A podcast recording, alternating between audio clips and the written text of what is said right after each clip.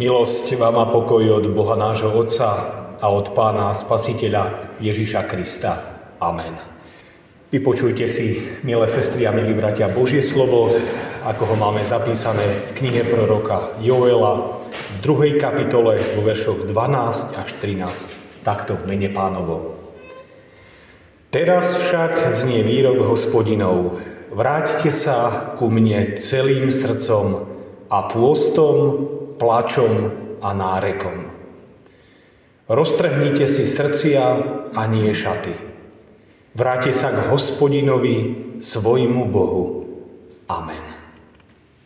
Milé sestry a milí bratia v pánovi Ježišovi Kristovi, dnešnou popolcovou stredou vstupujeme do obdobia pôstu, a ako veriaci ľudia sa chceme, verím, že tak hĺbšie aj nad svojim vlastným životom zamyslieť, ale aj svojou vierou v Pána Boha.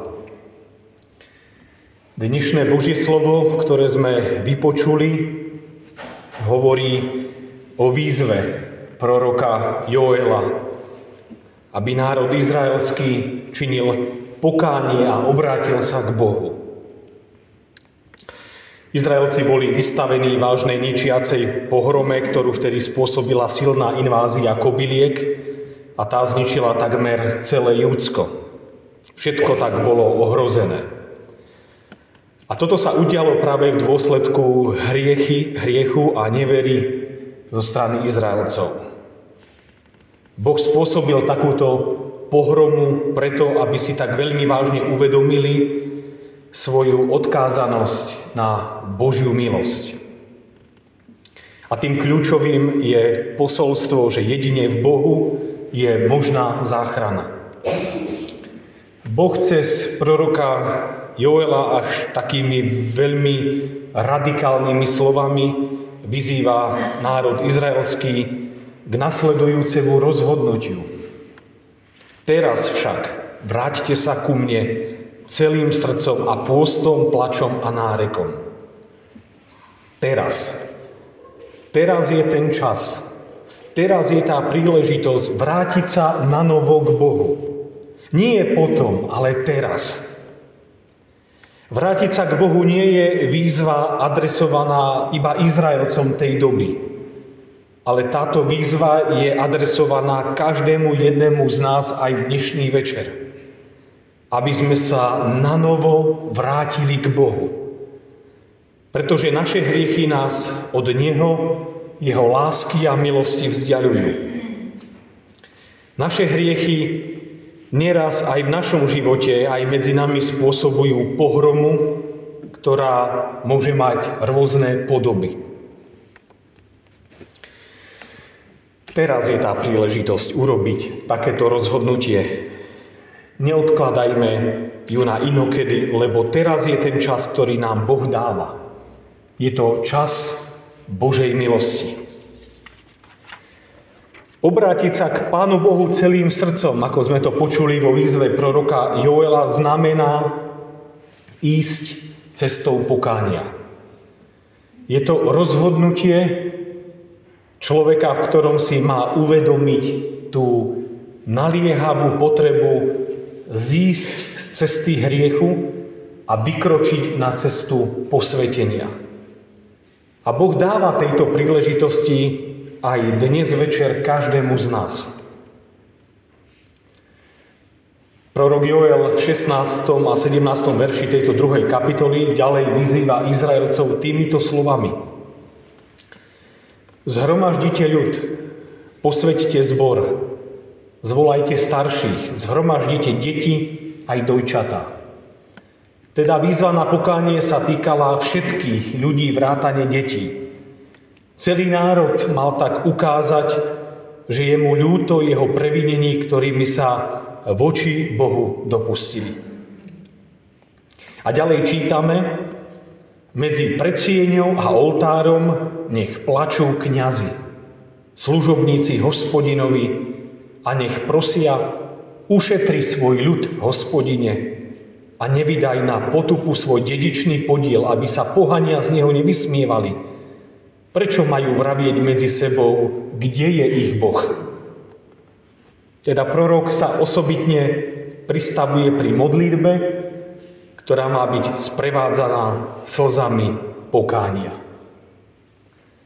A tak sa môžeme opýtať, či aj dnes plače dnešná církev. Či dnes plačú biskupy, seniory, farári, kapláni, služobníci živého a svetého Boha. Chceme sa pýtať, či plače aj náš cirkevný zbor. Či plačeme aj my v našom cirkevnom zbore.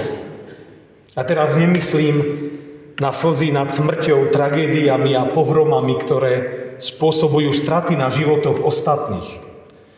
Ani na slzy dojatia a radosti. Ale na slzy, kedy je mi ľúto, že som svojim hriechom, vedomým aj nevedomým zarmútil Pána Boha a vyvolal tým u Neho hnevu. Kto si raz povedal, že slzy liečia rany po hriechu. A tak som presvedčený, že nie len na začiatku tohto pôstneho obdobia, ale počas celého nášho života nám prospeje, aby sme aj my prosili o takýto dar slz. Aby aj vďaka ním mohli byť naše modlitby a naša cesta viery skutočným požehnaním. Lebo v tomto postoji nášho srdca ide predovšetkým o to, aby bol Boh v našom živote vyvýšený. To je aj posolstvo dnešného Božího slova.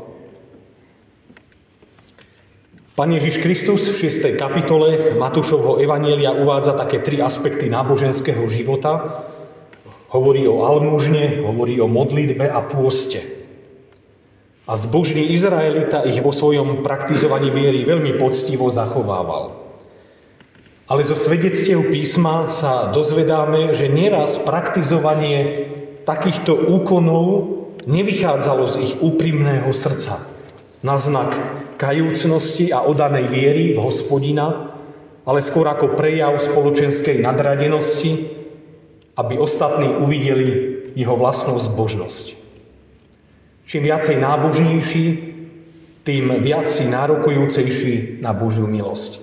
O tom nám hovorí aj podobenstvo farizejovi a publikánovi.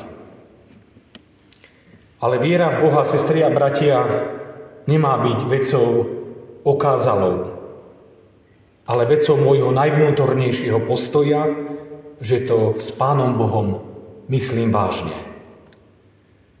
A keď teda Pán Ježiš spomína tieto tri prostriedky zbožnosti, ale možná modlitba a pôst, tak zdôrazňuje jedno pokušenie, ktoré môže vieru Boha sprivádzať aj dodržiavaním práve týchto prostriedkov a to je pokrytectvo. A ono sa v spomenutom biblickom texte spomína až trikrát. Za prvé, varujte sa prejavovať zbožnosť pred ľuďmi preto, aby vás videli. Preto keď dávaš almužnu, netrúb pred sebou, ako robia to pokryci v synagógach a na uliciach. Po druhé, keď sa modlíte, nebuďte ako pokryci, ktorí sa radi postojačky modlievajú v synagógach a na rohoch ulic, aby ich ľudia videli. A po tretie, keď sa postíte, nebuďte zamračení ako pokryci, ktorí si nasadzujú smutný výzor na tvár, aby ľudia videli, že sa postia.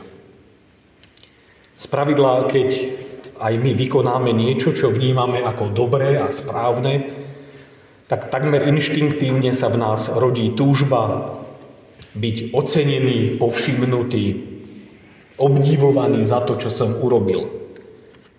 Ale Pán Ježiš nás pozýva k tomu, aby čokoľvek robíme vo svojej viere v Neho, keď sa aj rozhodnem udeliť niekomu almužnu, ako sme to počuli, a to môže byť už vo forme prineseného milodaru alebo praktickou pomocou niekomu, kto našu pomoc aj reálne potrebuje, tak nech to urobím s cieľom mojej vďaky Bohu za to, že mi dáva takúto príležitosť takto prejaviť svoju vieru v Neho. Alebo keď sa modlím, nech to nerobím preto, aby som sa zapáčil druhému človeku alebo Pánu Bohu.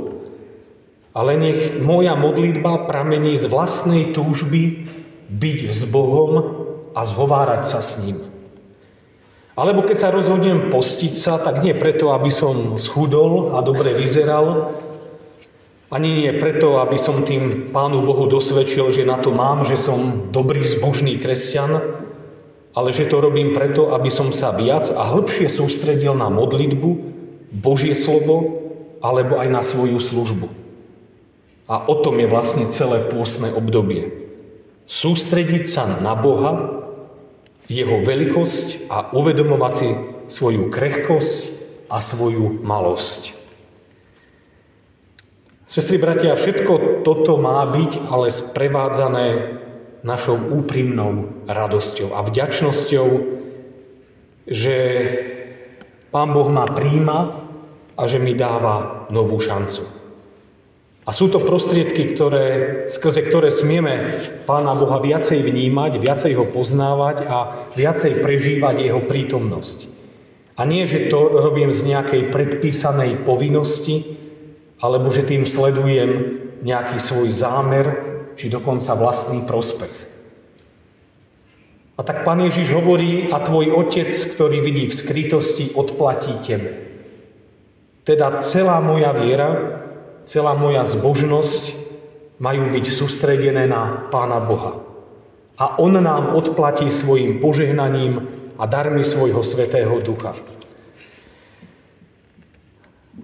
To, čo je radosné a potešujúce, je, že Pán Boh sa nikdy neunaví vo svojej milosrdnosti a dobrote voči nám.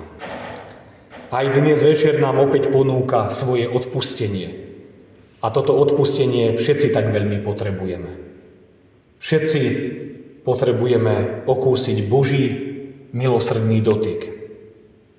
A toto odpustenie, Boží odpustenie práve teba aj mňa pozýva k tomu, aby sme sa k nemu vrátili s novým srdcom, očisteným srdcom slzami pokánia, nefalšovanou túžbou po odpustení, po túžbe žiť posveteným životom a po túžbe po zahorení po Božích veciach. A to všetko preto, aby sme tak mali účasť na jeho radosti.